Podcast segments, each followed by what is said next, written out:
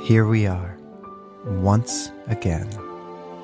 T. Hanksgiving, number three, the last of the impeccable Hanks and Ryan trilogy.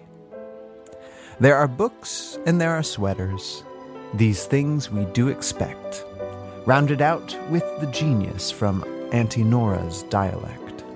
The romance is sublime, a treasure to be sure, especially when missing dear friends and their allure. We invite you to relax and lose all sense of reason. You've Got Mail is just the best. Fall in love this T. Hanksgiving season.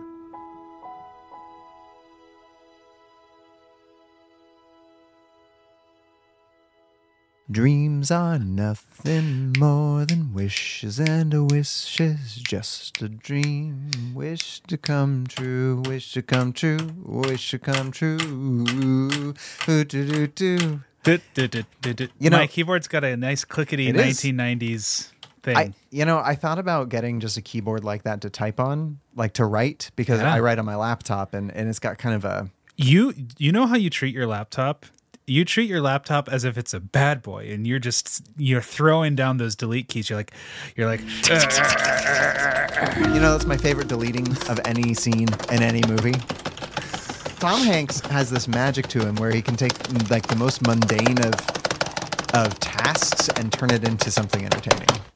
Tom Hanks is the best anything. Uh, he yeah, can make I was going to say anything full stop. entertaining. He is just the best. And I was just realizing the man really is built for T. Hanks giving. Happy Happy T. T. Hanks Hanksgiving. Nobody's perfect.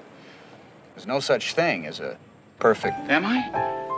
Oh, I, I guess I am. I look stupid. I look stupid. I look like I'm trying too hard. What is tiramisu? You'll find out. I don't care. Ah, it's right there. What do you mean? What other questions are there? What other questions are there, really? If you, you want to understand the universe, embrace the universe. The, the door to the universe is you. For as long as we both shall live. I really have to go. Yeah, well, you don't want to be late. I'm out of here. Goodbye. Good night. I love you. You know, I'm with Robin. I think Joe versus the Volcano might be the best movie of all time, Oh yeah, for sure. but definitely one of the best Thanksgiving movies.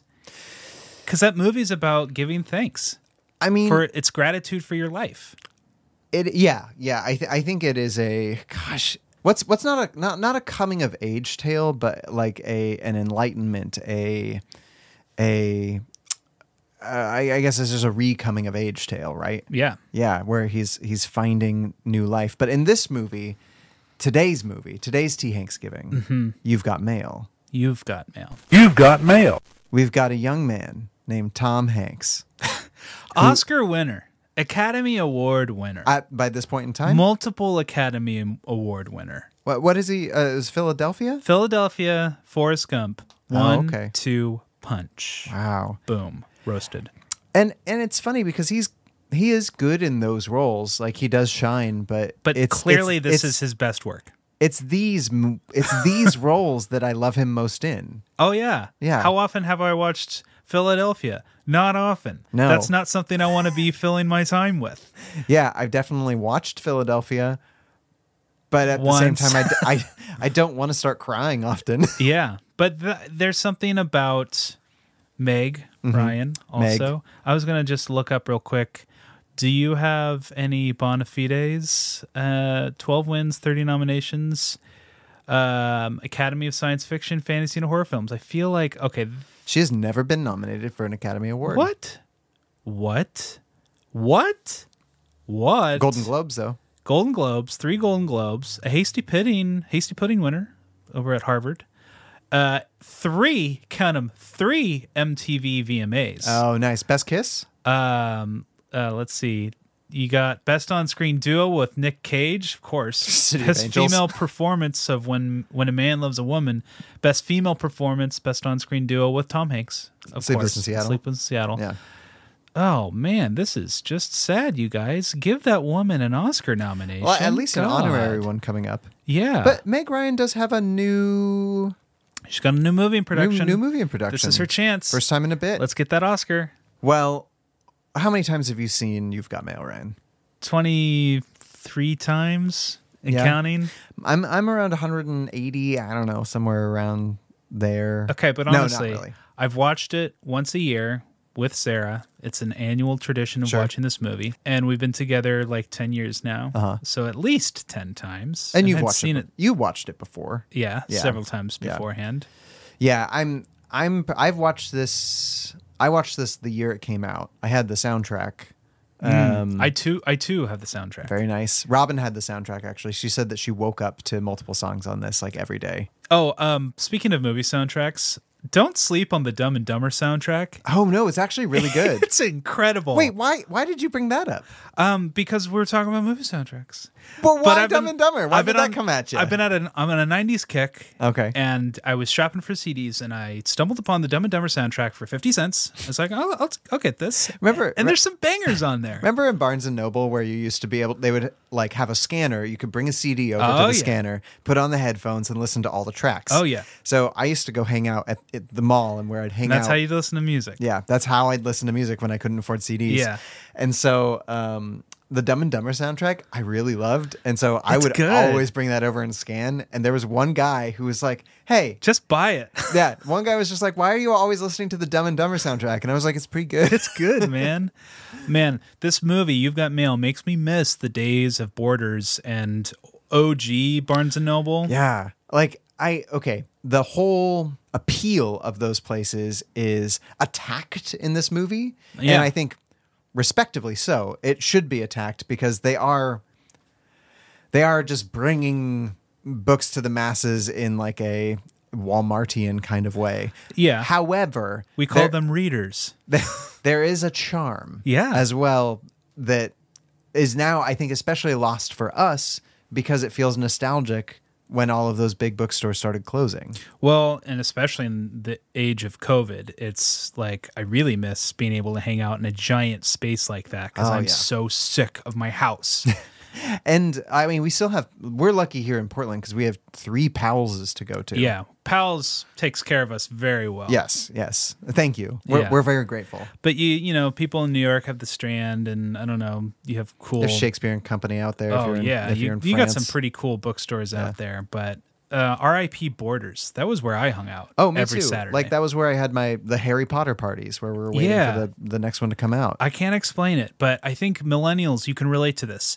You're at the mall, you've been dropped off there. You can't go home because you're waiting for your mom to pick you up in two and a half hours. So you must do something to keep yourself entertained. And so you find yourself in a Borders. And on the little counter where they're putting up all the Harry Potter stuff. They have a TV with a DVD player and they're playing Harry Potter in the Chamber of Secrets. While that's going, you're browsing through DVDs and CDs that you've been thinking of getting. it's a good day. And not only that, though, you go to the books shelves and you, I don't know, there was something, s- there is something so magical about a bookstore as opposed to the library. Right. Like, because I loved going to the library as a kid, but I knew I could take home anything. yeah, yeah. Right. And so it was all available to me there. But when you were going through a Borders, I would go to the Star Wars section and I would see they had all the Star Wars books Oh, that were probably available, right? And you could just look through the titles and then you'd like scroll through and look look through, you know, the inner part of the sleeve where it lists all of the Star Wars books. Oh, yeah. And then you're like, "Oh, this one. Okay, I've never seen that one. Let me go find it on the shelf over Oh, here." yeah. And it's like, okay, now I'm going to go see if Bill Watterson has anything that Mm-hmm. I don't have on my shelf. And well, I can't afford it, but I, I know one day I can look at save it. up for that. So what we're saying you've got mail is we're not buying this evil corporate overlord thing because we think it's really quite pleasant. I think, and I think the movie is thinking that they're both right.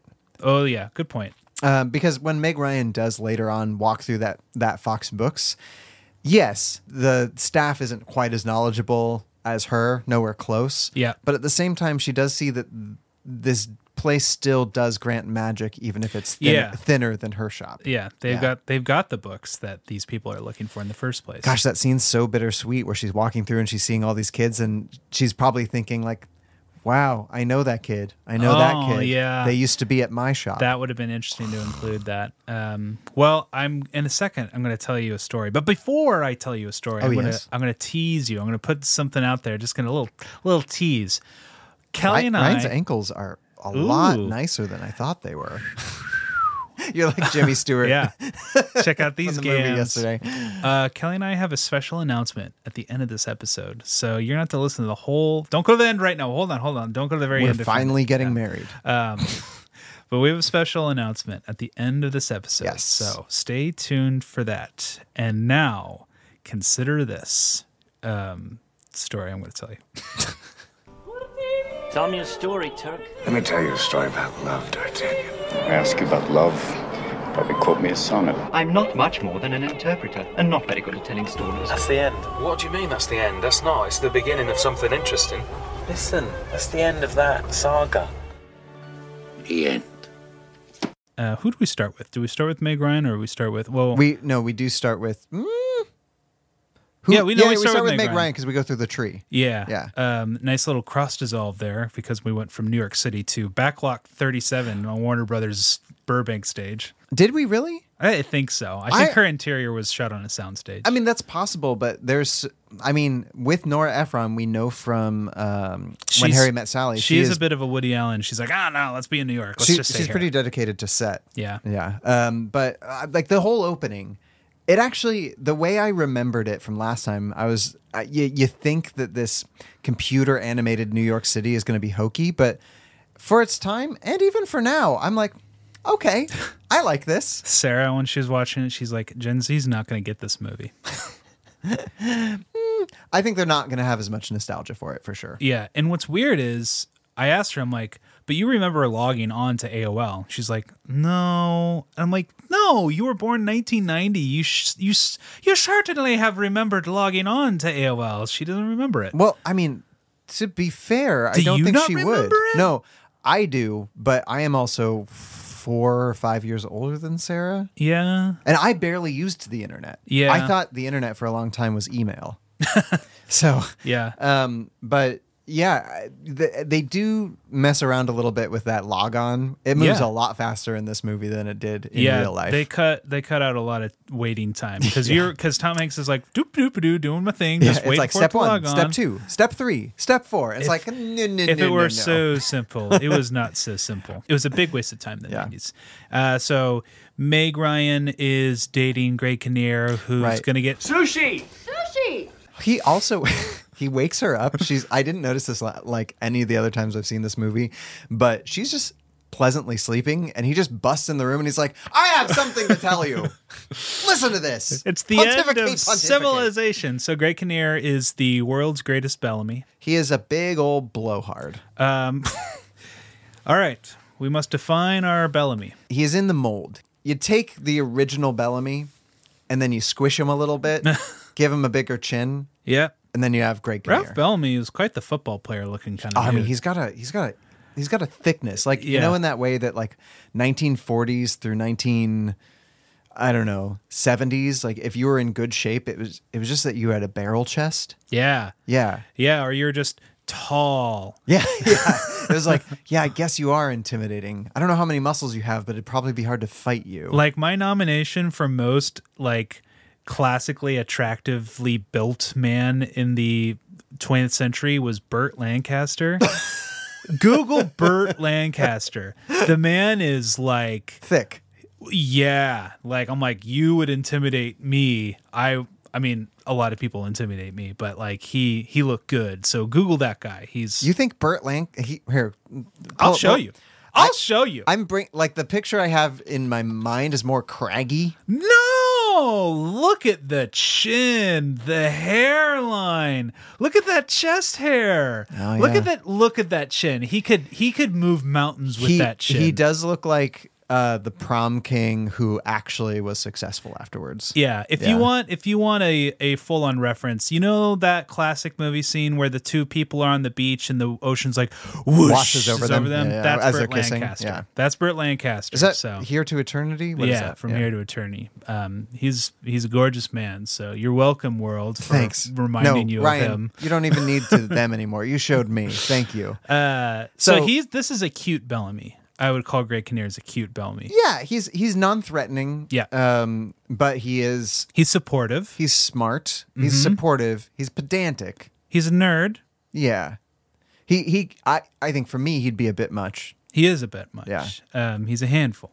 And so he's like, I'm a Luddite. I don't believe in technology. And name one good thing that technology brought us. Meg Ryan's like, electricity, you asshole. She's like plastics. It's the future, Great Kinnear. Yeah, he he really goes. I, and uh, but this is something I I do want to reference the movie we watched last week, um, Shop Around the Corner, Uh huh. because they do a really good job infusing this movie with different kind of conflict in I think a very good way. Yeah. which is. You know, th- uh, when she eventually breaks up with Greg Kinnear, they're like, "But we're so right for each other," and I know. I I think that's I think it's true in a in a certain respect, but like Greg Kinnear is obstinately the way he is, and Meg Ryan is naturally herself, yeah. you know, without trying. Yeah. And doesn't put on airs. And that's why I like that she like her secret thing that she hides from him is email. Yeah. Like using the internet. Well, I also just like the rom comness of their relationship that they're compatible, they're buddies. But, they're not in love. There's no sizzle, there's no Mm-hmm. chemistry.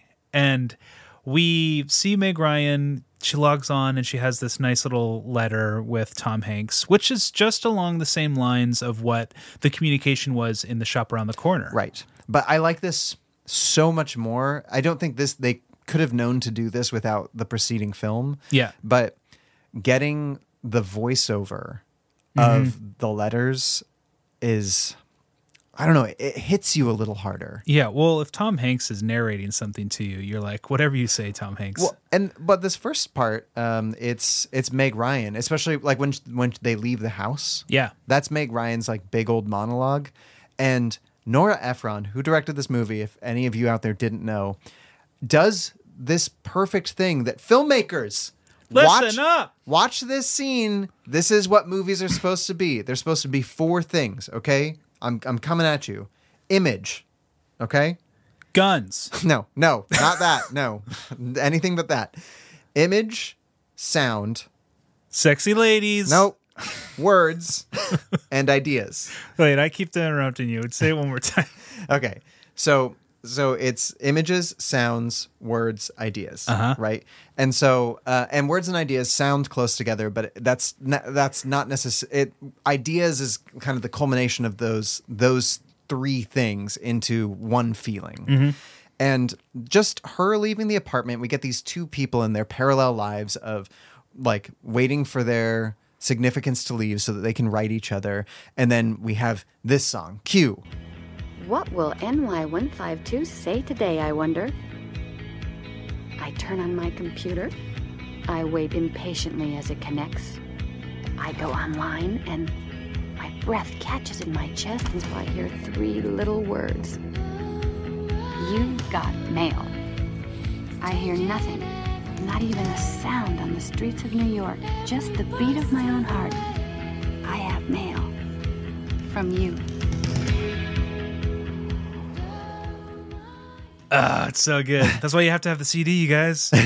and as as she's doing her voiceover um we hear this music and so it gives us a feeling right Yep. it's like there's the day is filled with possibilities and then we have her words to like kind of contextualize their relationship and her personality and then this idea that the whole world is filled with the promise of the way the way this is shot, the way it sounds, the words that we're saying, like the whole world feels like there's there's promise and nothing else matters. Mm-hmm.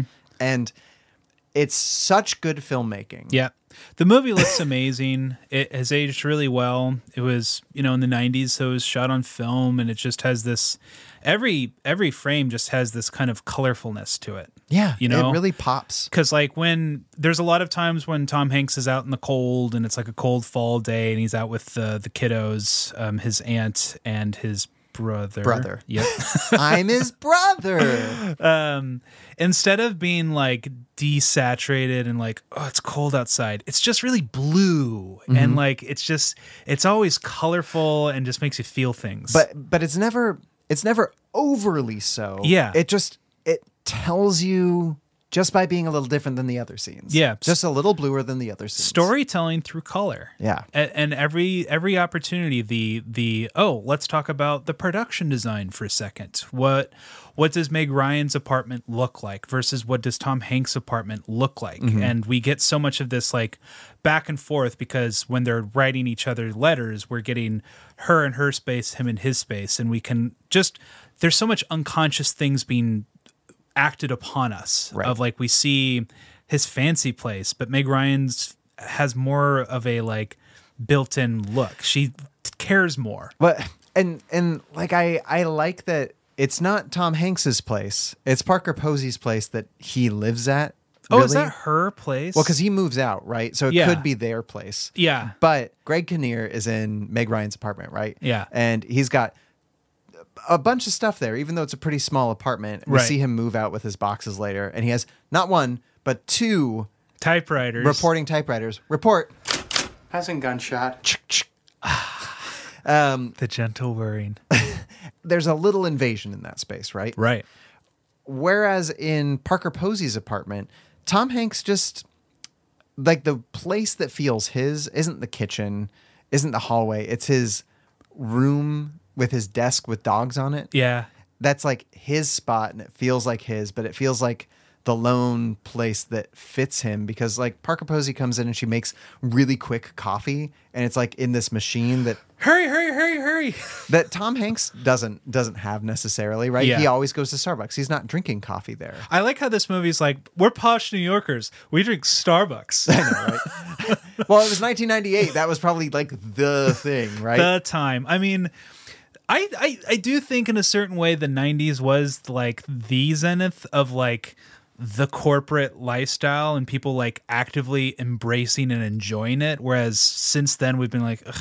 because like you know meg well, ryan the 90s was very much against, like, there was a counterculture Sure. that was anti corporate, too. Sure, but this is kind of like, you know, you get your Starbucks and Yeah. you go to your corporate bookstore. That's just what you do. Or you get your Starbucks and you go to your non corporate bookstore. Everybody's getting Starbucks. exactly. what, yeah, because they need her to run into him. What if, like, she went to, I think it would have been way too Why on the is nose. she going to the corporate coffee store? But w- how on the nose would it have been if they were going like their their own ways, but they were almost missing each other, just like they do in this movie? But she was stopping at like the small town right. one. Yeah. Maybe that would have worked. I don't know. Yeah, you it's- think? Well, and it's not like they went to a Fuddruckers for their date. It's like they No, went to a cool they went to a nice New York cafe. bistro, Yeah. you know, for stuff like that. So Where people in capes go to. yeah. Um. So, like we said, that's you've got mail. Anyways, next week. so we get their we get their patter. They have a very nice, friendly, uh, friend friendship on in an email discourse. Basically, yeah. It's all And- written. They don't know each other. you you you want this kind of this kind of person that you can talk to about everything and nothing and just share yourself with almost like a journal but Yeah. that you're just making a friend with and I it's think good I think Nora Ephron really got her um, platform to do that New Yorker style of observation on contemporary American life. Mm, Because mm-hmm. Tom Hanks is like, you know, Starbucks has figured out choice making. Like Starbucks is the best example of choice making. You make four choices: calf, decaf. Milk or fat, non-fat, um, and it, the, the, Mm-hmm. and now the we have movie's- even more choices than that yeah the movie's full of these little like they're just making observations at each other the whole time but it's Yeah. this friendliness about but it it, it, yeah because it's not in that woody allen way where it's making so much mockery it's more Right. like we live in this world and isn't it funny sometimes yeah and you know there are things of beauty where tom hanks is like i live near a bakery and this truck Flour. Oh, puts yeah. flour in there and, and flour just floats around and it's beautiful it's like it is beautiful And it's so relatable too, because especially if you've ever lived in a city, like y- you know, we were walking outside uh, Cinema Twenty One the other day, which is right down the street where from where both of us used to live. yeah at that different pop- times in that our lives. built in like it's burned into the building like Yeah, it's there's a perpetually pop- smells like prop- popcorn Yeah, and there's this one vent that the kitchen vents out, and so if you walk by that one, you know that you're gonna get an, like a good whiff of buttery popcorn. you don't really get that at the Regal. That's like in a parking lot. You, you know, you're not you're No, not gonna no. you're not gonna get that. Like it's it's it's usually upstairs in a mall. Like Yeah. that's not coming down to you. Yeah, totally. Well, everybody knows that um, popcorn smell rises Mm, too. mm. So Yeah, Yeah. it's it's it's how you should heat your home. Make some totally. popcorn Yeah. at the morning times over the roasting fire. That's what Nat King Cole was talking about. Roasting popcorn. in your basement fire, so that it goes all through the house.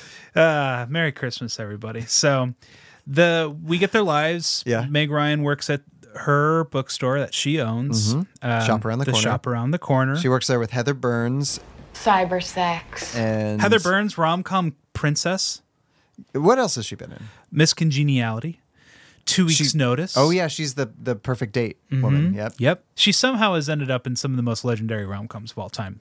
Yes, As- I mean, you know. and and she's all the- all the- as in most Nora Ephron, Richard Curtis joints. All of our uh, separate characters are good characters. they're great people. I want to be friends with Steve. Yeah, Steve the Zahn's man here. Zahn. Well, as far as I'm concerned, the internet is just another way of being rejected by women. Um, who, who's uh, Birdie? No difference whatsoever. Birdie, everyone's grandma. Yeah, Basically, uh, we all Joan have a birdie in Stapleton. our life. Yeah, Um, so we get that things are going pretty well for them. It's Yeah. another another holiday season, and everyone's gearing up. Um, um, b- I mean, there is a portention of doom though, because like she doesn't notice because she's too high on a, a Hanks email. Yeah. but there's a Fox Books coming in. yeah. Yeah. and but Zahn, it's Zahn who notices it first. Yes, like it's but it's like a little later little on. later, yeah. And so we get Tom Hanks' life, and yeah, that's what he's doing. They're they're building the big bad chain store outside on whatever West Fifty Seven. Right, and he's got his buddy Kevin, played by Dave Chappelle. Dave Chappelle, It's good to be a real dog, but good luck. who's very fun as the Pirovich character, I yeah, guess. yeah, I guess he's Pirovich. Yeah. yeah. Um, and they're just doing their corporate thing, and they seem he seems like a super chill corporate suit. Like, yeah like he he doesn't care half so much about m- money as his dad or grandpa it seems Yeah. like he's just the, he probably likes books Yeah, and I You know? think I think he enjoys business of that like, ooh, wouldn't it be cool Yeah. to like build build something? Yeah. Uh, but he's not interested in like, wouldn't it be cool to be rich? I think he's more interested like, man, it'd be cool to have a bunch of bookstores. we we get this through subtle means where his boat is smaller than his dad's Yeah. you know and he enjoys spending time with these kids Yeah. um, you know his his aunt and his brother Yeah, well, it's it's like the the what is that Laszlo Maslow, the hierarchy of needs. yeah maslow Um, maslow Yeah, um, you know, Tom Hanks has got his He's- his money situation figured out, so now he's pursuing relationships. Uh-huh. But it's like there's people in the world who never get past the first step, even though outside looking in, you're past the step, brother. You don't need to be making more money. Go work on your relationships. Right. And that's what we see with Dabney Coleman. His father is um, on like marriage number five or something. Exactly. But s- but by contrast, is the much more miserly like I'm out here to make money. Yeah. And he he and you know he's not looking for love that like we get later that you know he's who, who has he ever been with that he's been in love with yeah, you know yeah, and, that's tom hanks wants a fuller life and in order Mm-hmm. to have a fuller life you need to not care so much about like one of those things Yeah. being money we also meet Tom Hanks's grandfather, um, who you john randolph he's who- super cutie who you believe is um, in interrelationship with the- our last film. No, okay. I I, Did it fall I, I apart? miss it, it fell apart because he went on a date with Cecilia Kelly, Kathleen Meg- Kelly's Meg Kathleen's- Ryan's mom. Yeah, and it, it seems like it was a maybe date, and then they exchanged letters. But doing that math, he must have been fifty when she was thirty, at the very generous, most generous. Yeah, he said she was young. Yeah. I was kind of old. yeah, maybe too old. Yeah. Mister Randolph. yeah, What's his name? Schuler. Schuler Fox. Schuler Okay, or Skyler, maybe. maybe Skyler. Is that uh, why? Why would you put a U in a, in the Skyler? I don't know. Why would? Um, I don't know. Okay, good, good. I'm glad I'm not the only one. Yeah. So it's a nice, it's a nice corporate lifestyle Yeah. for Tom Hanks. Yeah, I mean, he was born into money. He's he's a he's a pretty happy guy. Yeah, life's easy. And so is oh, that he's- one? we didn't talk about Parker Posey. I have no idea what any of it's about, really. Oh, yeah. So she's just the corporate, you know, the corporate lady, but she's Yeah. not. She's not cutthroat. She's a No, little. she is cutthroat. cutthroat. She's. She- he- but Mm. we he like sa- her. We like her. Uh, She's cute. We like her that way. So I'm gonna say she looks like Sarah, kind of. So you are more apt to enjoy her. She is she is a little bit of a cutthroat businesswoman who's in publishing, who is, I think, a little bit of a pill. Yeah, and that's the point is that Tom Hanks does things that are bad for Meg Ryan, but he's not nearly as bad as any of the other people that's in his life. Well, because we, I mean, the things he- the the the overarching scheme of him, who he is, is bad, but who he is inside is good. Yeah, and what Right. he does is bad, but does what he do bad? I thought I'd try to, you know, It's turn close. a I thi- phrase. I- you were The just missing- phrase there was, did like, not turn one around. word off. Yeah, I I tried to turn it. It wouldn't turn. But like this is our setup, Yeah. which I think uh, a way better conflict than Shop Around the Corner. Yeah, I was surprised when I first watched the shop around the corner and I was like, "Are you sure this turned into You've Got Mail? This doesn't feel like it turned into You've Got Mail." Well, because like their conflict is we work at the same place and we don't really like each other. and this one is you're trying to put me out of business. We'll see. Yeah. What would it be today? What would be the David and Goliath I mean, situation? I mean, would it would it be a like it would have to be something digital online destroying like a, a brick and mortar, right? Well, that's why I want a sequel that is about a Amazon like website that takes down Fox Books. And Tom Hanks is like, I don't know what to do. Like, we can't compete against this website, and Fox Books is going down the way that Borders went down. Sure. you don't want that. no, sequel. no. I think th- I think this is perfect. I don't need anything else. But if No. we have to do this, I'd rather not it be a sequel. I'd rather it be a continuation of this weird Another world remake. Yeah. Ooh. Another remake that almost feels like a sequel. Yeah, Yeah. That's how that's how Yeah. you're supposed to do it. Well, when Sarah was watching it, when the grandpa was talking about writing letters to Cecilia Kelly, Mhm. Sarah's like, "Wait, is this like connected to the shop around the corner?" So she was in your head canon. I just Yeah. had to correct. I, I think it's it's just it's just not there though. We all want it to be. Yeah. Yeah. Um. So is this when he hangs out with his aunt and his brother? Yes, Yeah. because that that's what connects the two of them. Yeah. So um, he hangs out with this nine year old and this four year old, who we learn is his aunt and his brother. Yeah. Um, because, like we And- explained, his father and his grandfather, The things are boy, weird. his brother, looks just like his son in Sleepless in Oh, yeah. Seattle. True. Yeah. Totally. Um, maybe that guy's related to him. Probably not. He has the same haircut as Alwyn right now. Um, so they go and they go to like the street carnival and the street fair. Oh, we meet their mother. Um, she's crazy, weird. yeah, she she just she just seems like a lot. She always is hitting on Tom Hanks. He's like, I don't know what to do with you.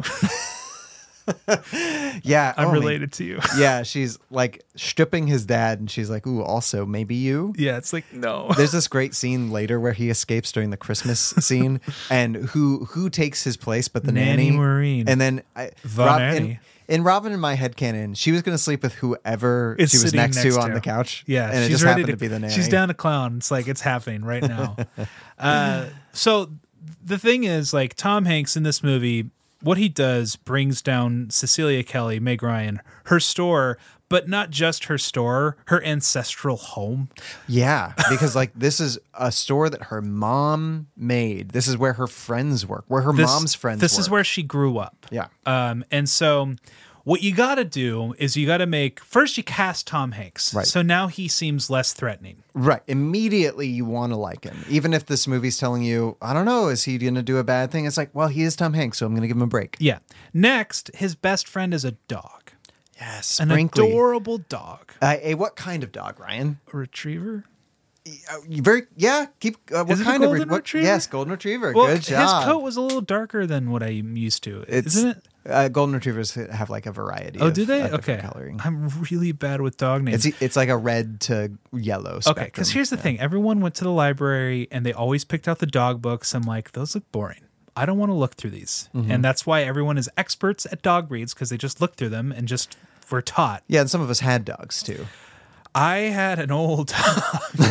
Did you? I Yeah. didn't know you had a dog. yeah. Um, what kind? Cocker Spaniel. Okay. Okay, this is why. Okay. For the longest time, I could not figure out why Ryan would say such a mean thing to me.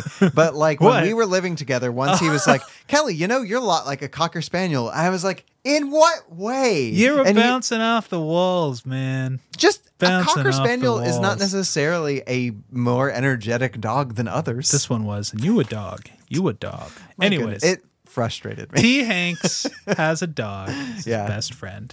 And then what do we see? We see him hang out with kids, and he's adorable He with is children. adorable. He's really good with kids. Uh, and y- you know, I can't say no to that. Yeah, and then he brings them.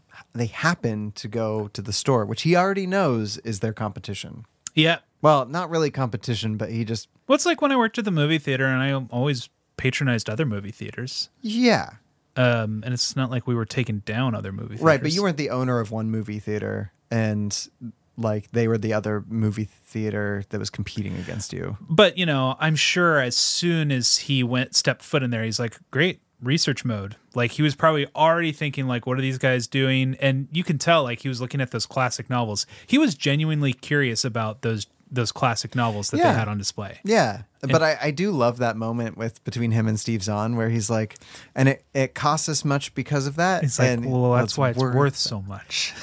I have been here a billion times b- on on each side where Tom Hanks is like, I- I'll think about it, and Steve Zahn gives him the look. He's like, like, I "I'm know you're, sure you I know will." you're not going to think about it. Yeah. and but what else are you supposed to say? That's Yeah. the only way to end that interaction.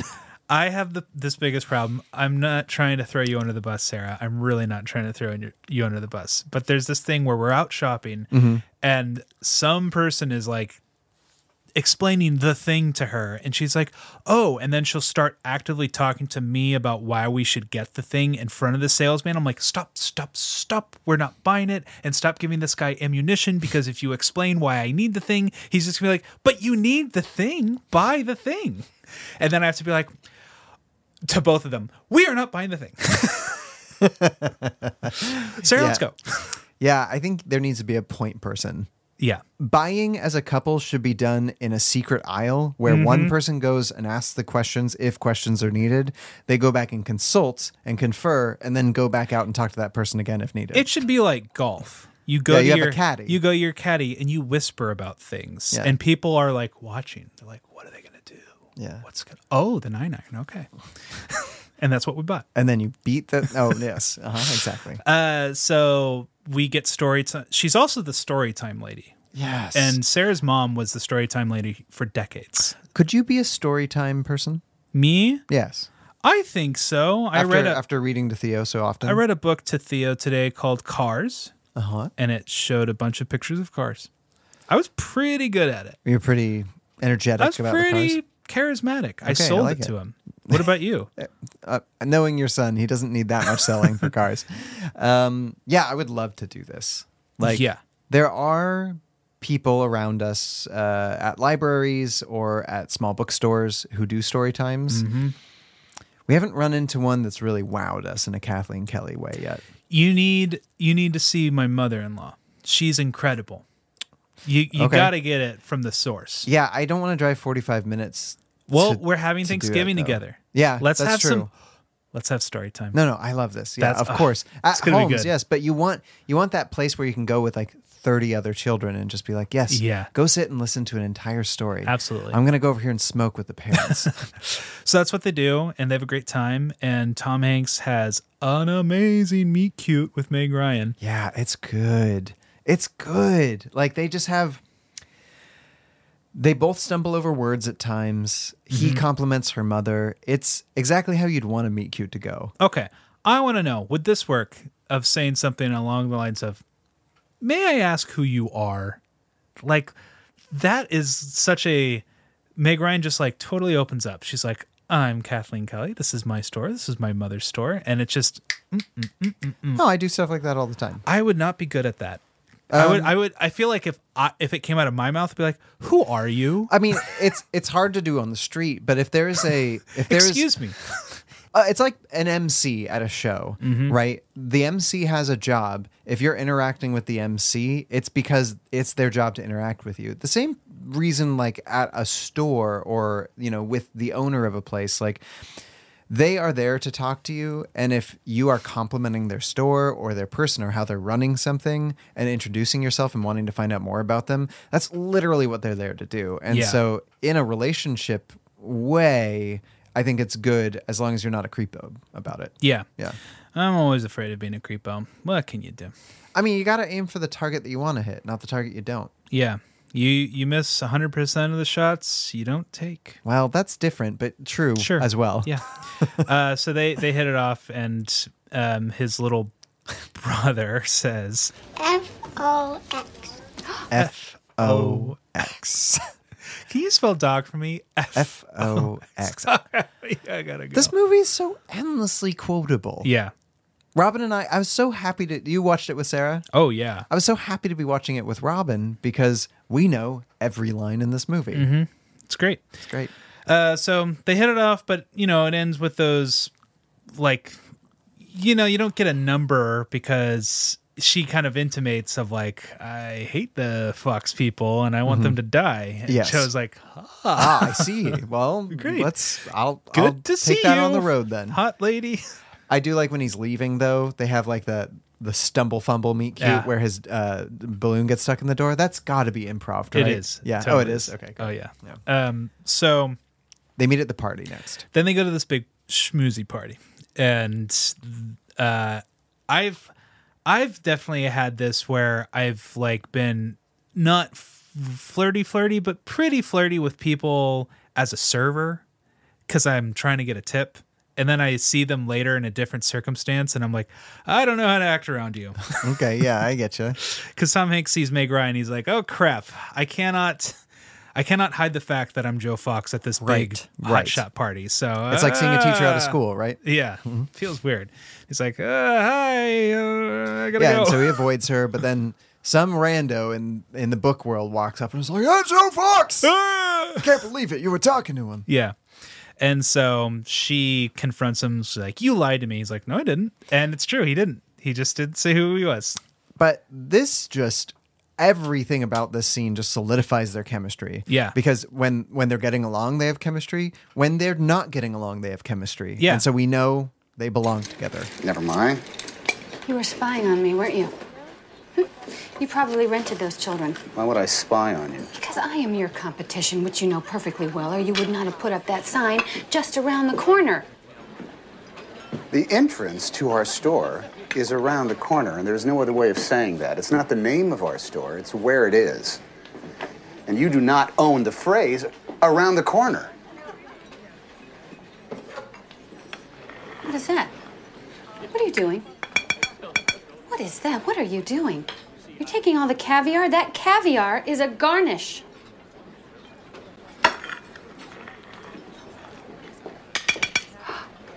Look, the reason I came into your store is because I was spending the day with Annabelle and Matt, and I was buying them presents. I'm the type of guy who likes to buy his way into the hearts of children who are his relatives. There's only one place to find a children's book in the neighborhood. I, that will not always be the case. And it was yours, and it is a, a charming little bookstore. You probably sell, what, $350,000 worth of books in a year? How did you know that? I'm in the book business. They can push back at each other. They can challenge each other, and it's that fine line between love and hate.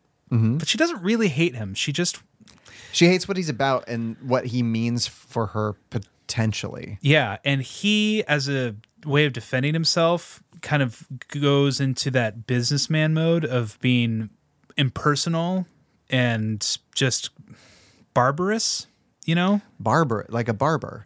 like barbed in his comments. Like he's just like, I'm Joe Fox. I sell books. Sue me. Like he that's Right. that's his attitude towards her. Right. I, I think he's what he's trying to do is point point out any bit of hypocrisy that she might have. Yeah. Like who are you to attack me? Yeah. You run a business, I run a business. This is just what we do. And it's that depersonalization that I I really do agree with her later.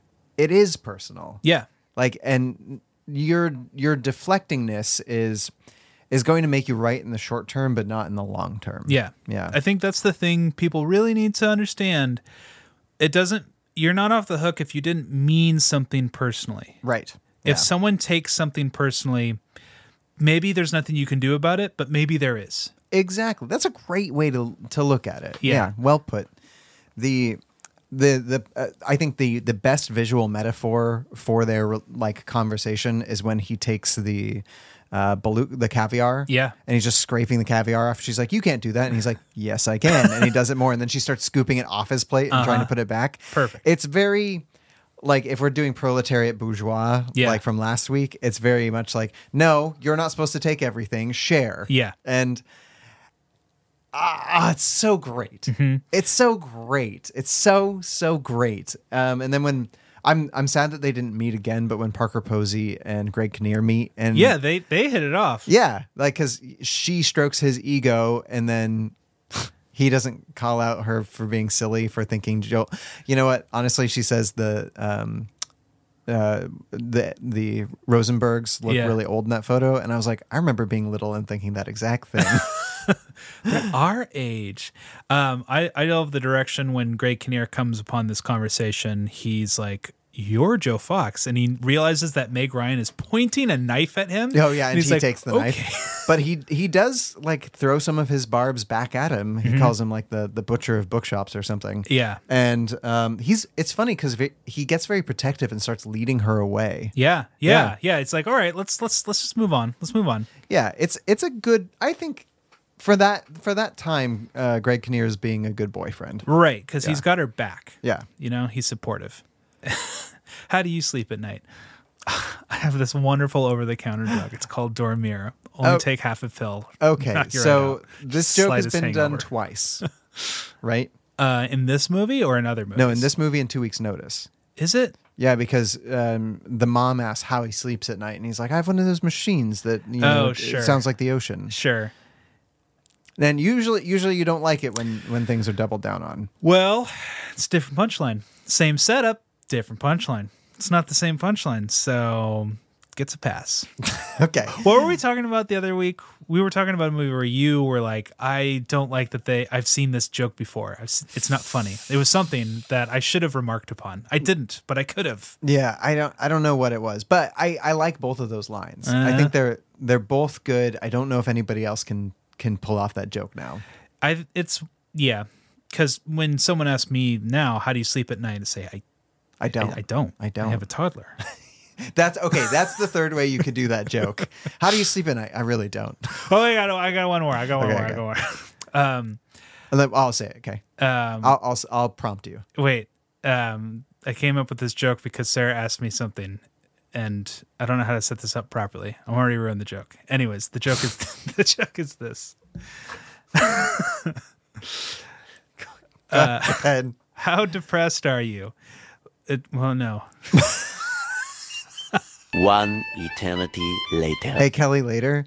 You can if- cut that whole If thing. this does make the cut, you should be ashamed of yourself. put a laugh track in ah ha ha ha ha. Um, what were we talking about? you've got mail You've got mail. um, so they leave the party. yep they leave the party um and The next couple of scenes is basically fall progressing and them avoiding each other. Yeah, and then uh, we're getting the context of corporately what's happening is that Fox Books is opening, and uh, the shop around the corner starts losing its customers, and the shop and Meg Ryan is toxically optimistic. She's like, "It's fine. This doesn't affect us. We're gonna be okay," and she doesn't really take it seriously.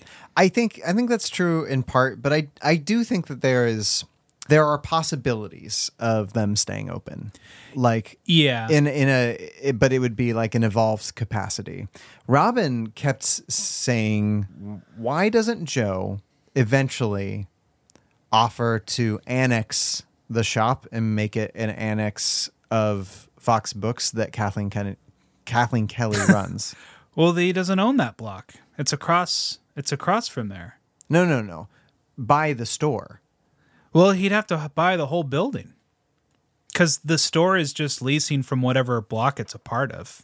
You know, like it's just a storefront. It's not like its own little thing. I'm sure they don't own where they're they're leasing You that don't think space so? from. I don't think so. I think it would just be a long term lease that they re up every year. Maybe. Because you know, like who- if she if she owned the whole No, I'm not saying she owned the whole block. What I was Yeah. saying is that But she owns maybe she that owns square that- footage? Yeah. Well, if she did, it would make sense that she'd be like, "Well, I guess I don't need to do I'm anything not because talking I'm going to about sell logis- my New York." I'm real not talking estate." about logistically. I'm talking about emotionally here. Sure, sure. You know, like let's say Fox Books buys the whole block because they could. Okay, Okay, um, but but that let's- would definitely be an ending. yeah, uh, like where he he keeps her from selling the bookstore and is like, no, why can't we have both? Yeah. Um, but I, I think it's it's less dramatically satisfying, and I think her pride would have kept her from saying yes to that. She would Yeah. want to stand on her own two feet, as Robin said. Yeah, exactly. So yeah, it's good fan, good fanfic. Good, Yeah. good fan Mhm. theory. Um, so yeah, things are not going super well, and so they're kind of nervous, or the store is kind of nervous. She's like, "Eh, it'll be Mhm. okay." What does what does Birdie say? N- No change whatsoever. Nothing out of the ordinary whatsoever. And then, then what happens? I I think that the date happens because we get the the they're still talking back and forth, and then um, do you think we should meet? Yeah, ny one five two and shop, girl. Just Shop Girl. The first username ever created. Shop Girl. Shop girl. I mean, it's, gosh, don't you want to go back? Yeah. Well, I've been using my same e- username and I meet a lot of people in the corporate world. They're like, your email is what? I'm like, "It's- it's this. Because it's my same email I've used since I was like 12. Have you ever tried to make a new Gmail? Because Like- it's really hard. Oh, like a, a personal? Yeah. You've done it several times. I have, and it's really really hard. yeah. Cause you got to Because- catch everybody up. Well, no, it's it's just that most of them are gone. Oh, of like actually finding a new username. Yeah, like I tried to do Kelly McCrillis at gmail.com back when I, I was Kelly McCrillis. Yeah. No, it was gone. Kelly McCrillis dash one, gone. Two, three, I, four. At that point in time, I was like, no, I'm not doing I'm not that. going to be Kelly McCrillis 17. But you know, it's it's it's fun to see that they got those. Mm-hmm. Congratulations, the nineties. Good job, guys. Uh, so they decide to meet, and so she is going to have Pride and Prejudice with a rose at a little cafe, so that he can pick her out of the crowd. This makes so much more sense than Anna Karenina. yeah. Oh, I mean, and also they've both been reading it together. And this is the one fatal flaw that Joe Fox has. The one truly fatal flaw. He doesn't like Pride and Prejudice. No, I don't think that's it. He he had to like down his beer to get through it. No, it, it's it's not it's not that. He's reading it and he puts it down and then he can't help but keep reading. No, I saw it as a I can't not read it. No, no, because that the line that she says is I'm always in agony over whether Elizabeth and Mr. Darcy are really going to get together. Ah, read it. I know you'll love it. Because my read of it is when I'm sorry, I, I I don't want to bring up Bad Blood, but when I was reading Name of the Wind, Uh-huh. I had to finish Name of the Wind. I wasn't liking it, but I was like, I'm not going to stop. I'm not going to quit on this book. If I'm going to read it, I'm going to read it all the way through. And that's what it seemed like to me, where he's like, I'm not going to be that guy where I'm not even going to finish the book. no, if no, I don't no, like it. no. He he can't help but read it. We, we're we're no, well. I mean, You're we- out. yeah, okay. like I like your optimism. I, I just I think it's in the text Yeah. personally. Yeah. But and and every time he insults the book, he's only doing it because he knows it's her favorite book. Right. And he's pretending not to know about Pride and Yeah. Prejudice. Yeah. So so he goes to that cafe and he has Dave Chappelle like scope out the situation, Yeah. just like in the shop around the corner. she could be a real dog. yeah. Um, and he finally Dave Chappelle sees her and he's like, "Oh, oh, she's very pretty." Um, kind Mm-hmm. of like that Kathleen Kelly. Kathleen Kelly from the shop around the corner. Yes. Yes. Uh-huh. And then he decides not to go in, but he does. Just Mhm. it's beat for beat, just like Shop Around the Corner. He can't help himself. He goes in and he can't help but keep doing the annoying thing and bug her basically. I love the lighting in this scene. It's so Mhm. warm. Yeah. You're right. He he goes in and bugs her, but the the thing that I think brings ascends this scene to a new level compared to the Jimmy Stewart version Mhm. is just that when when Kathleen Kelly is god damn it. when no, it is Kathleen Kelly. Yeah, you got it right the first time. Just think, who are you? That's her last name. Yeah. Out you with your theme park, multi level, homogenize the world, mochaccino land. You've deluded yourself into thinking that you're some sort of benefactor bringing books to the masses. But no one will ever remember you, Joe Fox. And maybe no one will remember me either, but plenty of people remember my mother. and they think she was fine, and they think her store was something special. You are nothing but a suit.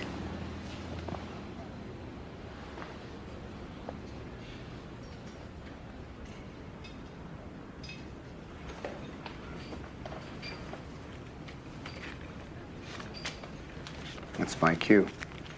When she's mean to him, she feels it. She hurts, right? And we get that afterwards that she hurts. The uh, Clara Novak is just like, "Yep, I put him in his place." And Jimmy Stewart's like, "Okay."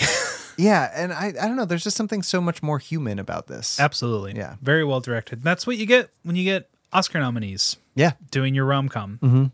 a, a genre that's usually treated as rather flimsy. But when uh, Oscar nominees are in there, it feels. Has Nora Ephron not won an Oscar? I know this has become that episode, but nominated Best Writing for Sleepless in Seattle, Best Writing for When Harry Met Sally, and Best Writing Silkwood. But wait, not for this film. no, what can you do? Weird. Yeah, Is it was it just too comedic? uh, she got she got some Razzies for what? For Bewitched. Oh, okay, that's fair. Yeah. So he goes in there and he just bugs her and she's like, go away. But they keep they keep bantering with each other and Meg Ryan finally cuts him down. And she's Mhm. been meaning to cut him down, but she never found the words. And she finally found the words. It's like, ah, I cut you down. he's like, Okay, there's my cue. Yeah, and when he leaves, he is sad and she is sad and they don't talk for a little while. Yeah, and there was there's something from Aaron Carlson's book. I'll have what she's having, which is about the Nora Ephron's Mhm. triptych here of culminating this movie. And it wasn't Nora Ephron who gave Tom Hanks this note, so it's like uh, not okay most of the time. But Tom Hanks was like talking to someone about this scene. He's like, I don't know why he would talk to her Mhm. like this. And this the person who was working on the movie is like, you Joe wants her to figure it out. Yeah. Joe wants her to like figure out who he really is. Which is why he- when he goes and sees her and brings her flowers when she's sick, th- and this is after her and Greg Kinnear break up. Yeah. He says one of the things that's in the letters. He's like, and you're going to torture yourself. Oh. Right. And so he does, he wants to get caught. Yeah, and there's a lot of that in the shop around the corner. I think I think that's the one thing this movie maybe could have done a little better is like be more intent about showing us that because that- it's it's really buried in the subtext. Uh, But I think that's okay with this one because of how stretched out it is. Yeah. Like, you know, he's laying clues slowly but surely rather than in that one, it wraps up in 20 minutes and it's just like, I. I, I I I don't know. Jimmy Stewart's just like "Ah, I am that guy, kind of. Yeah. So uh, Meg Ryan realizes she got stood up and she's sad and it's it's very sad. And Tom Hanks has a very good scene of trying to write his excuse, Mhm. and that's when we get the The leading. yeah Yeah. Uh, meanwhile, uh, Fox Books is really taking a number out on the shop around the corner, and Meg Ryan is not sure what to do. So she goes to her pen pal to ask for advice um, Mhm. because Tom Hanks, the pen pal, has been like, Sorry, I stood you up. Let's stay friends. Yeah. Uh, and so, you know, Tom Hanks has to give the, you know, it's not personal, it's business, you know, lesson. And she tries to take the I'm going to be tough businessman, godfather, you know, person. I'm going to go to the. Go But to yeah, the but that all mattresses. happens before this. I thought I No, thought no. this was all ha- kind of happening in tandem. No, because remember she she goes to the mattresses and then he sees her on TV insult him, and it's right after that that That- um, that they have their date. that had already happened. Yeah. Okay. yeah. But regardless, like she went to the mattresses, it didn't work. Right. And so Things are she, falling apart. She has to fold the shop. Yep. Um, and she finds out that Birdie, her like, I don't know who she is. Like, is that her aunt or something? Like, Well, it's it's her like mother figure after Yeah. her mom died. Is Her- is one of her mom's friends. yeah, we realize that she's financially independent and wealthy because she was once engaged to a man who ran Spain. And she gets Mhm. into a fight with Greg Kinnear, or Meg Ryan gets into a fight ab- with Greg Kinnear about what that means. Yeah, it's it's one of It's those a weird fight. It's one of those weird couple fights where if you're trying to say something and a a, a person isn't like hearing you on the level that you're wanting to be heard at, they're just making their own opinions about it. It's Yeah. just like shut up. and Greg Kinnear can't shut up and it blows up and they decide to break up basically. It's a weird thing to prompt a breakup. It is, but I feel like that's that's what does it sometimes. Yeah. is like I can't with this person, even Yeah. though it's so simple. Yeah. And it's funny because when they are breaking up, it's very amicable. It's just like when she, when she breaks up with um, Bill Pullman. Oh yeah. in Sleepless, it's you know them just both realizing they don't want to be together, but they're both like they're both wearing very similar color sweaters. They they look like the same people, which is Yeah. maybe why they shouldn't be together anyway. Yeah. This avoids the trope, but you have a lot of movies that follow the hero's journey of there's a hero that wants to achieve something great, but then they get kept getting knocked down a peg over and over and over until they finally triumph when they forgive themselves. And this movie does that without even showing us that because she loses her store, she loses her boyfriend, but it never feels like we're dumping on her. It kind of feels like she's just going into this lower and lower place, but it doesn't feel like the movie's punishing her. No, it really does feel like, and I think that's because there are scenes with Birdie where Birdie's like, you know, this is a new adventure. You're doing something brave here. We get to see her changing for the better in the middle of the movie rather than at the end, Mhm. you know, and I think that essentially it just doesn't very, happen very often in Yeah. these in these movies maybe because they're not so long generally they're not two hours long Yeah. I don't know, but um, in this one, it is nice to see her. She lo- it's not nice to see her lose her shop, um, but she loses her shop. She breaks up with her boyfriend, and one of those is good for her, Mm-hmm.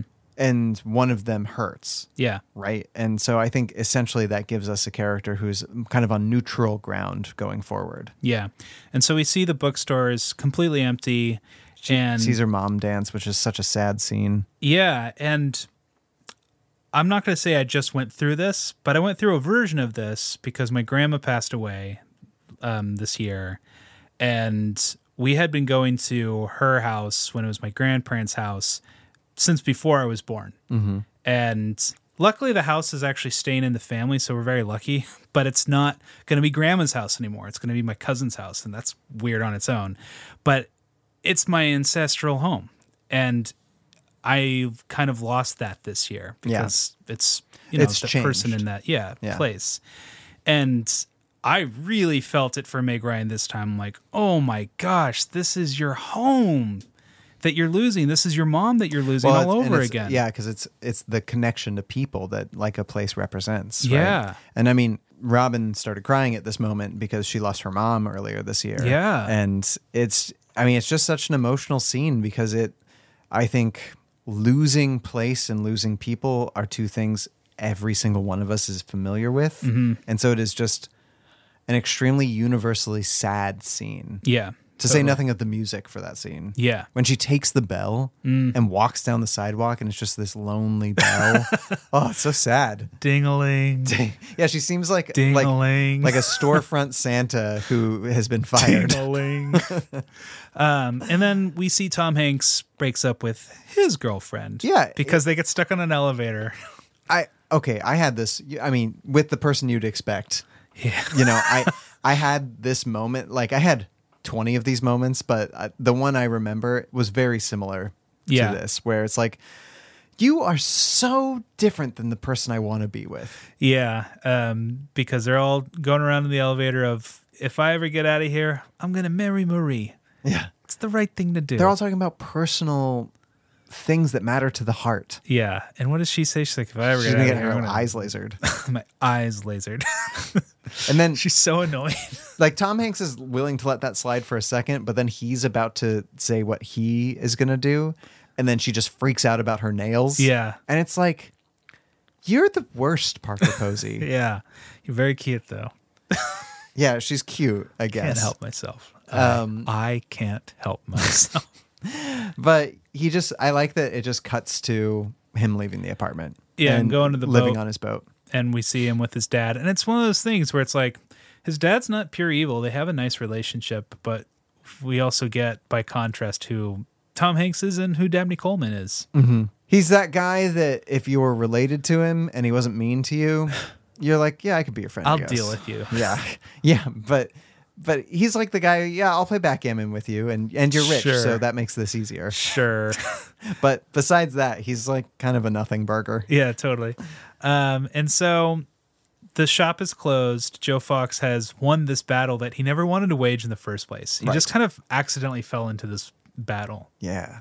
And so he, how does he hear about where she even lives? How does he know where she lives? He goes. He's and Joe visits her. Fox. He's rich. He could figure out anything. He goes and visits her. He owns a bookstore, Ryan.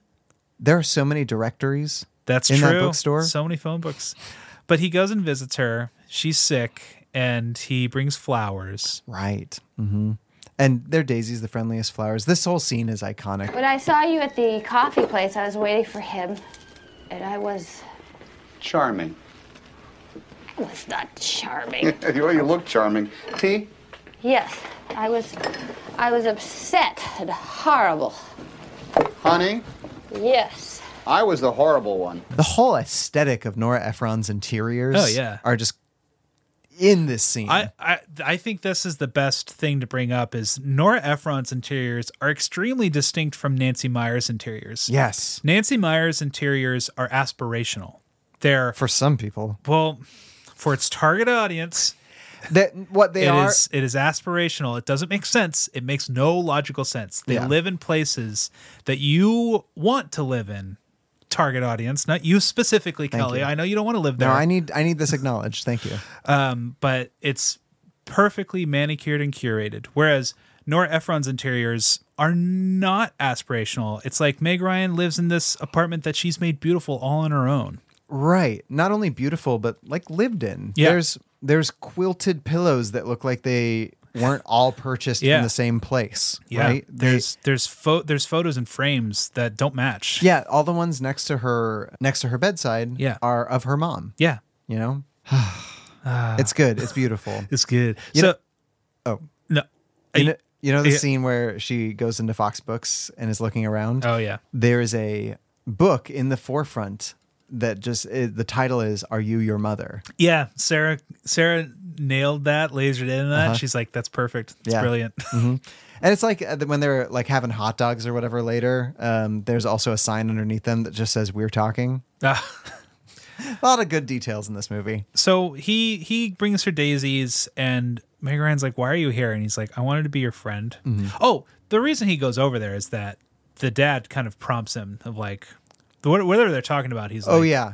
He's like uh, he's like uh, it's going to be impossible to find that one person that you, you know, can find joy with and the dad's like, "Why would you ever want to do that? Who would you ever find that's like that?" And Tom Hanks And is like, he's "I like, know who that is." "Yeah, Stevie Wonder. Yeah. Uh, that can we just say what a romantic notion that is of like, okay, she totally hates me, and who can blame her? But I'm gonna do whatever I can to like redeem myself with in her, eyes. Oh, man. That's it's great. so amazing. It's- It's like an inspirational story where you realized that you wanted to be a long distance runner right after you lost one of your legs, and you're like, you know what? I'm going to do the hard work of like figuring it out anyway because he has a supreme handicap when it comes to like be- not only being her friend but falling in love with her. Yeah.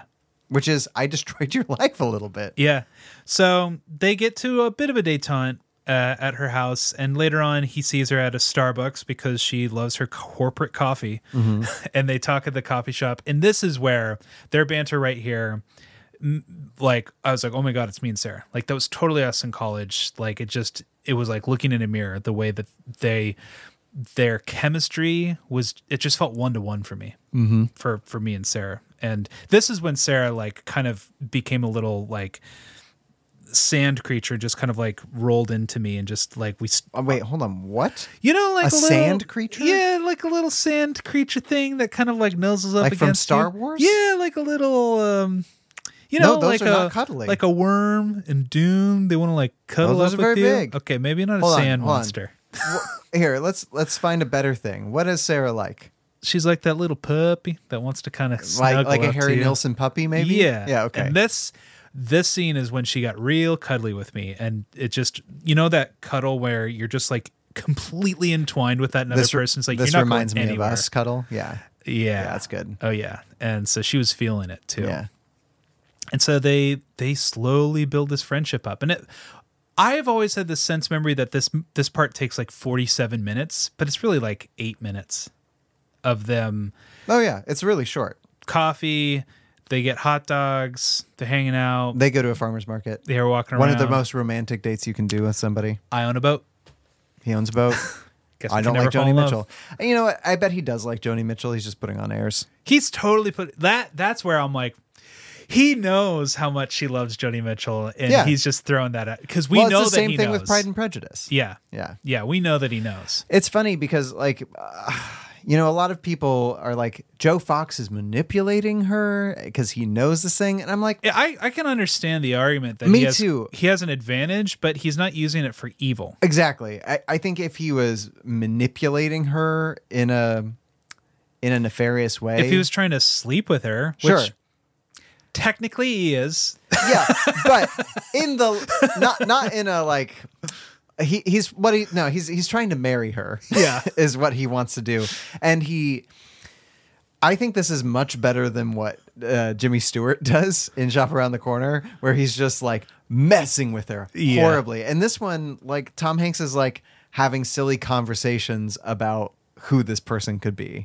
Yeah. I, I just think it comes off a little bit more vanilla sweet. it it does. Yeah. Um, and they, I like how they talk, and she's like, she's gonna meet him, she's gonna see him soon, and he's like, he's fat, he's a fatty. Yeah, that's a it's a good nod. good to not the, to shop around yeah. the corners dialogue um, and so they're walking around and it's like she's going to see him later that day um, yeah and, and then it gets real. so tom hanks is like what if it was me or what if it could have been me it could have been me the same thing that margaret sullivan does in shop around the corner but this feels so much better Mm-hmm. because margaret sullivan's like i had a crush on you forever ago but not anymore Well, it feels a little bit more like later on when Jimmy Stewart's like, "What if it was me showing up at your door? right What would you think?" yeah You know, yeah and meg ryan's like whew i do not know what to do with this Meg Ryan's acting here is so superb. Like there are so many great moments of her acting here, but when when he like lays on her that he has thought about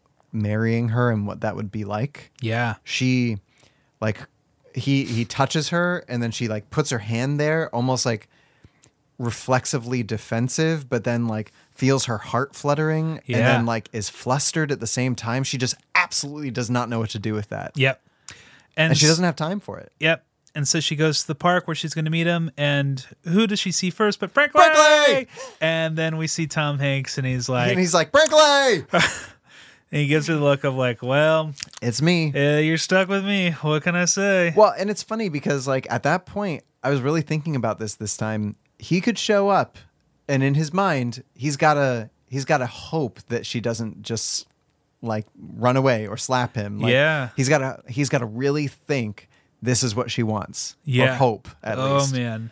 and they kiss and she says i was hoping it was you Yeah. And this is when Sarah was like putting a death squeeze in our cuddle. She's like, "Hmm." I'm like, I like it too, and I love you. like, the, it's only probably off, you know, the five fingers of my hand could I name a movie, a rom com that really brings you and your date truly closer together. Like, you're just in it and you're just experiencing the love, and you're like, yes. yeah i mean and even even throwing out the date of it because i could watch this movie by myself Oh, and just yeah. be happy but it's it is a true happy ending happy ending with uh, uh, Over the Rainbow from Wizard of Oz. Yeah. Is that a nod to Frank Morgan, who plays the Wizard of Oz, and he is in the shop around the corner? Is it that why they could picked be that? that i mean It's that is interesting. that is a really c- good read yeah, yeah Um, but a romantic comedy that makes you and your date feel closer together. Man, mission accomplished, and that is the magic of movies, ladies and gentlemen. so you talked about nancy meyer's interiors being aspirational hmm i think it's these kind of things that i like in movies that are aspirational Yeah. not like the like a physical perfection but a love story that triumphs and it's it's that kind of perfection that you look for Yeah. it's not it's not the most real because there are also things that you have to deal with in relationships that this like these movies can't get into. Yeah. But like providing a template for which to aspire to, I think is kind of a beautiful thing. It's that's the reason why you and I like these movies. Yeah, and most of the time, rom coms are flimsy and Mm-hmm. they are kind of disposable, but in a junk food kind of way, Right. why we like them. But I think the rom com in a movie like this, this is probably going up with the Hall of Famers of Notting Hill Yep. and And Sleepless. and When Harry Met Sally of the movies that prove why the genre is essential to the movies because you take a horror movie and there's something so perfectly cathartic about a horror movie and that's why we have horror movies is Mhm. that makes us feel s- terror and there's there's nothing like it there's just nothing like it uh, you go to action movies and you get a jolt and that's what action movies do to you you go to a comedy and you laugh here you go to a romantic comedy and you feel love and you feel the desire to go love others and that's what this world needs. That's true. Are you saying what this world needs now is love, sweet love? I wouldn't put it in such terms. Okay. But I'm just so glad that we got to talk about this movie and Here on Tea rewatch it Thanksgiving. and Yeah. have it. Maybe it's that tonic you need while you're around your family. Ryan and I have watched this movie together four times now. Mm. And it just makes me feel closer to you. Yeah. It makes me feel closer to the rest of the world. It's fun watching movies knowing the parts you would laugh at. And I'm Yeah, like, I know totally. he would get a kick out of Yeah. that part. Like I saw you were actually posting about the movie while we were watching it, Mm. and so I was like, "Oh, I know what part Ryan's on." Yeah. now. Uh, it's good. Yeah, yeah, All right. Well, I mean, obviously, we both think this is a five. Like, there's no Five doubt. out of five. Yeah. Let's uh, throw it on over to Trip Talk, huh? Trope And we're back with Trope Talk. It's like because we're talking about letters. Mm. That's right, Ryan. We are talking about letters today. We would write to you about this, but you wouldn't be able to hear it. Because it's radio, baby. um, I mean, besides last week's movie where we had actual letters and this week's movie where we have emails, what's another example of this in the genre? Well, I was thinking more about society and if we still read what we write. And unfortunately, we do, but it feels a lot more toxic in the age of the Twitter meltdown. Yeah, I mean, that's not direct communication so often as it is. Um, It would be interesting if they just tweeted at each other. oh, God, do I not want to see that movie? I know, that'd be terrible. but um, like I I've written a TV show where like the the main conceit is um like pen pal letters. Mhm. And as I was writing it last time I was like what is what does this give the audience that they're not getting from like watching people on screen, right? yeah. And I think it's it's just another way to do narration that isn't so godly, like not so objective. It it's like a personal narration that feels less like this person's already survived whatever they're experiencing and more that they're living amidst it. And so it feels a little bit more of the now, even though it's a letter that's been written and read. Yeah, and it's just more thoughtful right off the gate. Yeah. Mm-hmm. th- right off the gate, uh, because when you're talking to someone, you're interjecting, you're splicing things in with your your thoughts. But when Mm-hmm. Mhm. you're writing, you write a paragraph and you go, "Well, do I really believe that?" And you think about it and you're like, "Oh, maybe." Maybe he's not the most worst person in the world. Right. And you can do the deleting. and you do the But at the same time, it's still a dialogue, right? Mhm. So it's just one where you can choose to be a specific level of thoughtful, as you were saying. And honestly, my favorite relationships, I think, have started off with some semblance of, you know, whether it be MySpace or Facebook or real letters or texting. Mhm. Like there is a there is a way that I am able to be myself via writing that I am not in person at times. there's something kind of great about texting the person as opposed to talking to them on the phone because like when sarah and i before we even started dating would just text a lot and i l- always looked forward to getting a text from her and when we started dating this sounds silly but the phone calls weren't as exciting as like that text you got while you were at work and just having someone say i was thinking about you I do think that I think the phone can be exciting for a like short modicum of time, but Yeah. since nonverbal communication is such a big part of talking, it's Yeah. it just lacks some luster. Yeah. It's mundane. But what this movie creates is these characters can be very, very thoughtful with each other because we see them have lots of good banter with each other and their chemistry is dynamite, but we don't get that thoughtfulness in their conversations. And there's there's something that you can you can do in writing that you can't quite accomplish in dialogue. Like when Nora Ephron writes the dialogue of this movie, she is writing something that people who are yes, very eloquent, but she's still writing something that pe- people can say. Mhm. Whereas when you're writing, you are able to explain something in a like a more romantic or more abstract terms than would feel natural saying. And that gives us as as audience members like the ability to see more insight into how somebody feels on the inside. Mhm. You know? Yeah. Um, yeah. So I, I like it. I like it as a device. Yeah, it's you know if you look at the other Nora Nora Ephron stories that she tells, when Harry met Sally, um, Sleepless in Seattle, you have the radio in Mm, Sleepless in mhm. Seattle, and Tom Hanks gets to be eloquent. and he's kind of expressing himself as as w- he would to a journal almost Yeah, because Yeah. it's very much his monologuing, and that's what Meg Ryan hears is that you know thinking out loudness. and she does send a letter to him Mm-hmm. hmm and And- and, it, honestly it's what's in that letter that he connects to even though he like throws away the idea of it because they talk about the mets and Yeah. or, or the cubs or so, somebody Yeah. yeah And when Harry met Sally, it's it's not as thoughtful. It's more uh, observant. they're just like commenting a lot on Their the, The lives, diff- their the- yeah. contemporary lives that Yeah. they lead. Mhm. Um, so that's letters. Give it a try sometime. You Yeah, write a letter. It actually, I've written a lot of um, postcards of late because I just found a stack when I was cleaning out my desk, and so I've been sending postcards to people. I always enjoy Feels getting good. postcards from you. Have you- I- I'll make sure to send one. Keeps keep sending me. You sent postcards when you were on your honeymoon. Oh, I did, didn't I? Yeah, that was lovely. Oh well, you're welcome. That's so weird. Now you have a kid I know she's taking her first steps. Like- into a larger world. Is that Star Wars? Yes. Yes. Well, take the steps down to Patreon, actually. Gilmore Girls is happening, I promise. And I'm writing an article this week on the magic of music when it comes to falling in love. Oh. Ryan and I have been working on a film of late, and I've been obsessed with w- what my movie sounds like. Mm-hmm. And so, yeah, I'm writing a little bit about that.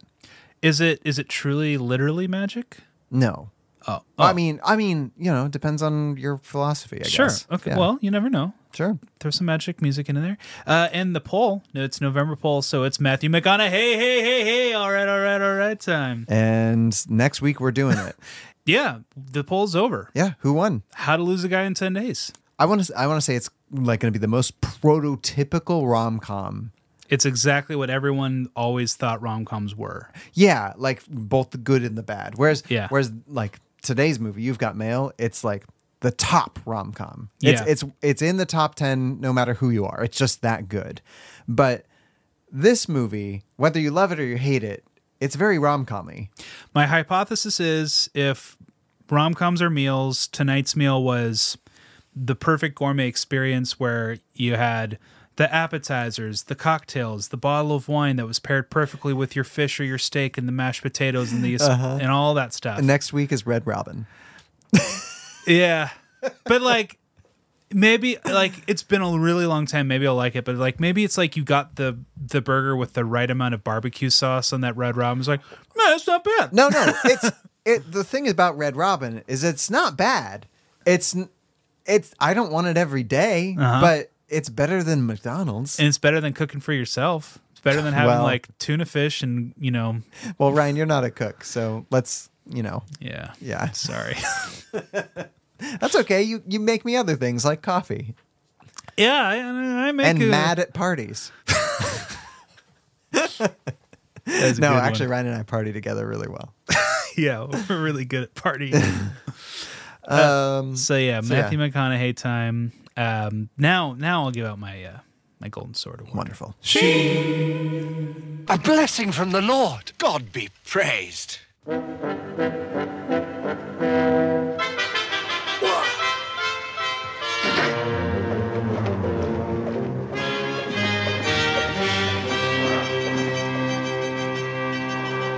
The Golden Sword. It's a perfect movie. Like I can give my golden sword to like literally anyone on the street in this movie. There's things we haven't even talked about. There's so much to this movie, so many like granular moments. Like we didn't talk about Greg Kinnear talking to that weird interview lady where he's Oh, like yeah. flirting with her the whole time. There's there's just so much. They they really, you know, avoided the cliche by not having Greg Kinnear end up with Parker Posey because you Right. figured that's what was going to happen When is they that first met. The two bad people. That's what you do at the Red Robin rom com. Mm-hmm. Yeah, exactly. It's like ah, would they don't belong with our main characters because they belong with each other. Yeah. ugh. Wouldn't it be weird? Then you'd have to like hang out with those people probably. Yeah. I don't want to do that. No. Oh, oh, oh. My golden sword is going to the house that they have the posh party at where they figure out who each other Yeah, are. uh-huh. I really just want that apartment with Oh, all yeah, it's those a good one. bookcases. Yeah. I want to be that cool. You know, there was a lot of built built-ins. Yeah. You know? I love a good built in shelf. You know, that's why I was thinking that's there. not a built-in, Ryan. Um, I built it. It's in a and it's in wall. your house. That's true. No, it's very specifically not in the wall. it's hanging off of it. it's sticking out from it. Um, but good job. I am just honestly so impressed that all of those Blu-rays and DVDs do not crush those shelves. That's what Sarah says. She- Crush She it. thinks I'm going to be crushed by them. I'm like, what are you talking about? That that would be the way you'd want to go, though, right? yeah. Bury my ashes under the covers of Blu rays. Yeah, that's a good one. It's uh have you seen um was the one with Melissa McCarthy where she played a writer who was um Can you ever forgive me? Can you ever forgive me? Have you Richard seen E. that? Grant. Yeah. I I kind of felt the same way about those interiors Oh, as that yeah, apartment. totally. Yeah. So Golden Sword. I think I'm going to give the Golden Sword to the costuming of Mm. Meg Ryan. Yeah. I th- I mean, I I I think the costuming in this whole movie is great, but I think specifically her costumes deserve an award of some kind because in Sleepless in Seattle, we know who Meg Ryan is, right? Mhm. She's, she's she's her own character and she has her own style, but there's something about this that feels iconic, like s- Yeah. hard and fast iconic. Whether it's the long white collar that she's wearing over her black vest, Yeah. or it's her series of cardigans that she starts wearing towards the end of the movie. She's a mascot for Loving Fall. She is very much, but like her spring collection is great too. Yeah. Yeah. Yeah. I- she's it's it's cute as a button, but it's m- more iconic than that. Mhm. I wouldn't want to demean it by just calling it cute. Sure. Yeah, so it it feels like I'm watching Nora Ephron like be on screen through her style wise. Yeah. Yeah. There's Meg Ryan gives us the uh the barometer of, you know, the day in all of her movies. That's true. Right? Uh-huh, uh-huh. The horn. So the horn, that's so forlorn. Wait, what is that in the distance? Is that a horn? Or is it a rom-com musker? You had me going there for a second. Um just best picture. Yeah. Best picture. I'm giving this best picture as well. Best picture. It's Best that simple. picture. All right. It's just the best. we don't need to say anything more. Let's No. move on. okay, sounds great. Who'd you fall in love with? Are there any circumstances in which uh, the two of you might be more than just good friends? The truth of it is, I loved you from the first second I met you. But mostly I hate the way I don't hate you. Not even close. Not even a little bit. Not even at all. You have bewitched me, body and soul, and I love, I love, I love you. I know.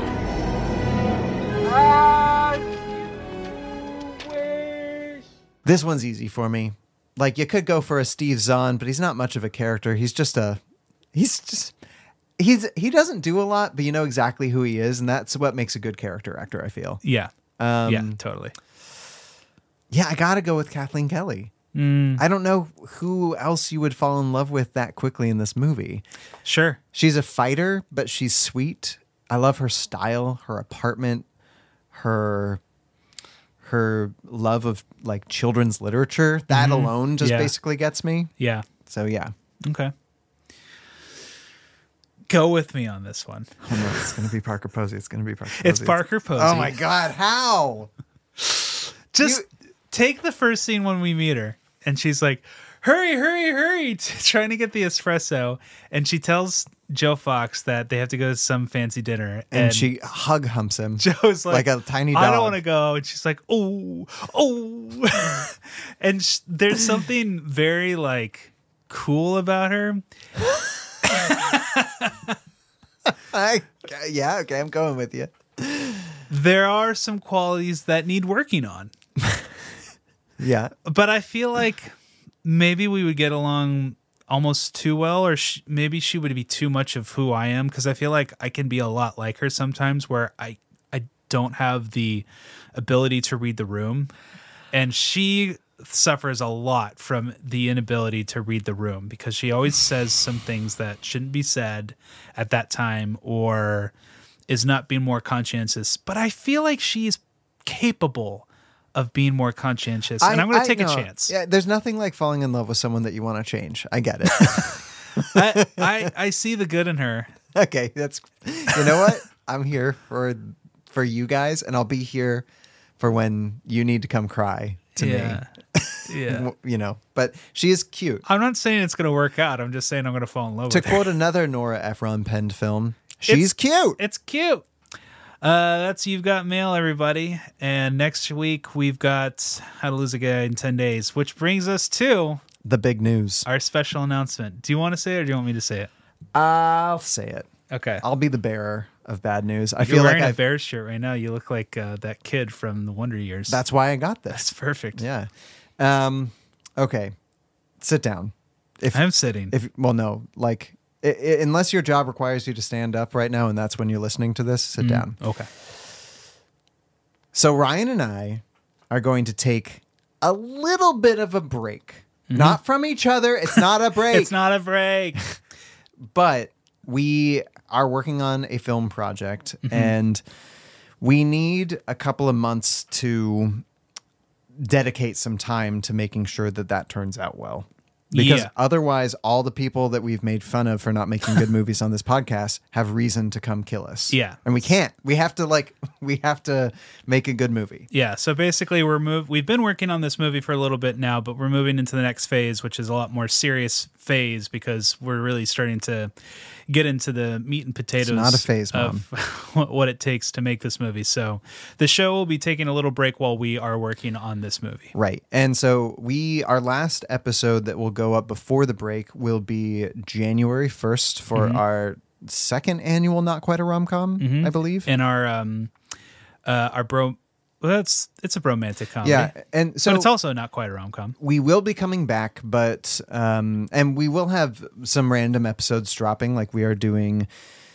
um, the romantic comedy on Valentine's Day. We wouldn't leave you guys alone for that. Mhm. We're going to be doing the rom com Oscars. yeah, Um, and we will have a we'll be pretty active on Instagram still, so we'll still be posting about things. and and you know we will be back we just have to kind of like figure out what we dig have our dig our teeth into what this film is. we have to make sure that we have like that under our belts so that we can come back and like actually dedicate real time to this Mhm. um, hopefully it won't be too long um, but yeah we'll we'll keep everybody updated on what that seems to be Mhm. yeah Uh, that also means we're putting a pause on the Patreon. So thank you to all our patrons for keeping us up, um, keeping us going. But it wouldn't be fair to keep charging you money while we're not Yeah. doing anything. However, patrons will still have access to the Patreon. Um, like no new people will be able to sign up after uh, January 1st. Um, however, so if you do want to sign up for Patreon, you can go ahead and sign up for the next month and uh, you'll have all that content, uh, all that sweet, juicy content. But um, yeah, after that, we're going to put it on pause until we come back. Yeah. And maybe Kelly and I will just fight and realize we don't want to make a movie and we'll come back, but we'll we'll always come Hey, back. that is not the idealistic way to look at that. no. Um, but we will be back. For sure. We'll be back because we love you guys. hmm And I love you. I love you too. But we will be doing a movie. This is coming out on um, on Thanksgiving. That's when you're Mhm. listening to this, obviously, because you would not wait past the the day it comes out. Yeah. Um, and then we're skipping the next Sunday, but then there will be four more movies. Mm-hmm. that come out after that? Four or five? Four or five more movies that come out after that. Yeah. So we still have a good block for you guys to get used to being sad. Yeah. Yeah. So don't cry for me, Alabama. Oh, good twist. That's a quote from Miss Congeniality. Oh, really? Was that is that a That's uh, William William Shatner? Shatner. Okay, good. All right, Rye. Well, I love you, and if I put you out of business, I would still bring you flowers when you were sad. Mm. I love you so much that I would get you not one, not two, but three bouquets of sharpened number two pencils. Oh, I was hoping for Oh, boats. Okay, boats. Hold on. Wait, just as an as an afterword, the boats. Why are there we only get to see the two. I want to see the one. the what a tease. was was it the second and the third? Yeah, we get the second and the third. It's out to sea. Which boat would you want? That's why we don't see Grandpa ever again. He's Oh, out. yeah, he's, out he's out to sea. I want Tom Hanks's boat. Me too. I want Tom Hanks's boat. It's I- humble. I thought you'd be going for the middle boat. No, That's I- what Sarah thought. Too much to handle. That's too hard to handle now. And this is where we will say goodbye. Ryan and Kelly must bid you adieu. Thank you for listening to our review. Rate and subscribe, we'll even take a bribe. See you next week on The Gentleman's Guide to Rom-Coms. Is there a is there a s- a show? Consider this. That sounds like a podcast, right? NPR. Do you have a show called Consider This? They've got to have a show called Consider I'm This. sure they've got a show called. and it's just where somebody brings up a topic and they're have like, you ever thought about the Catholic Church? it's like a today? nicer version of Grind My Gears. I want you to consider this.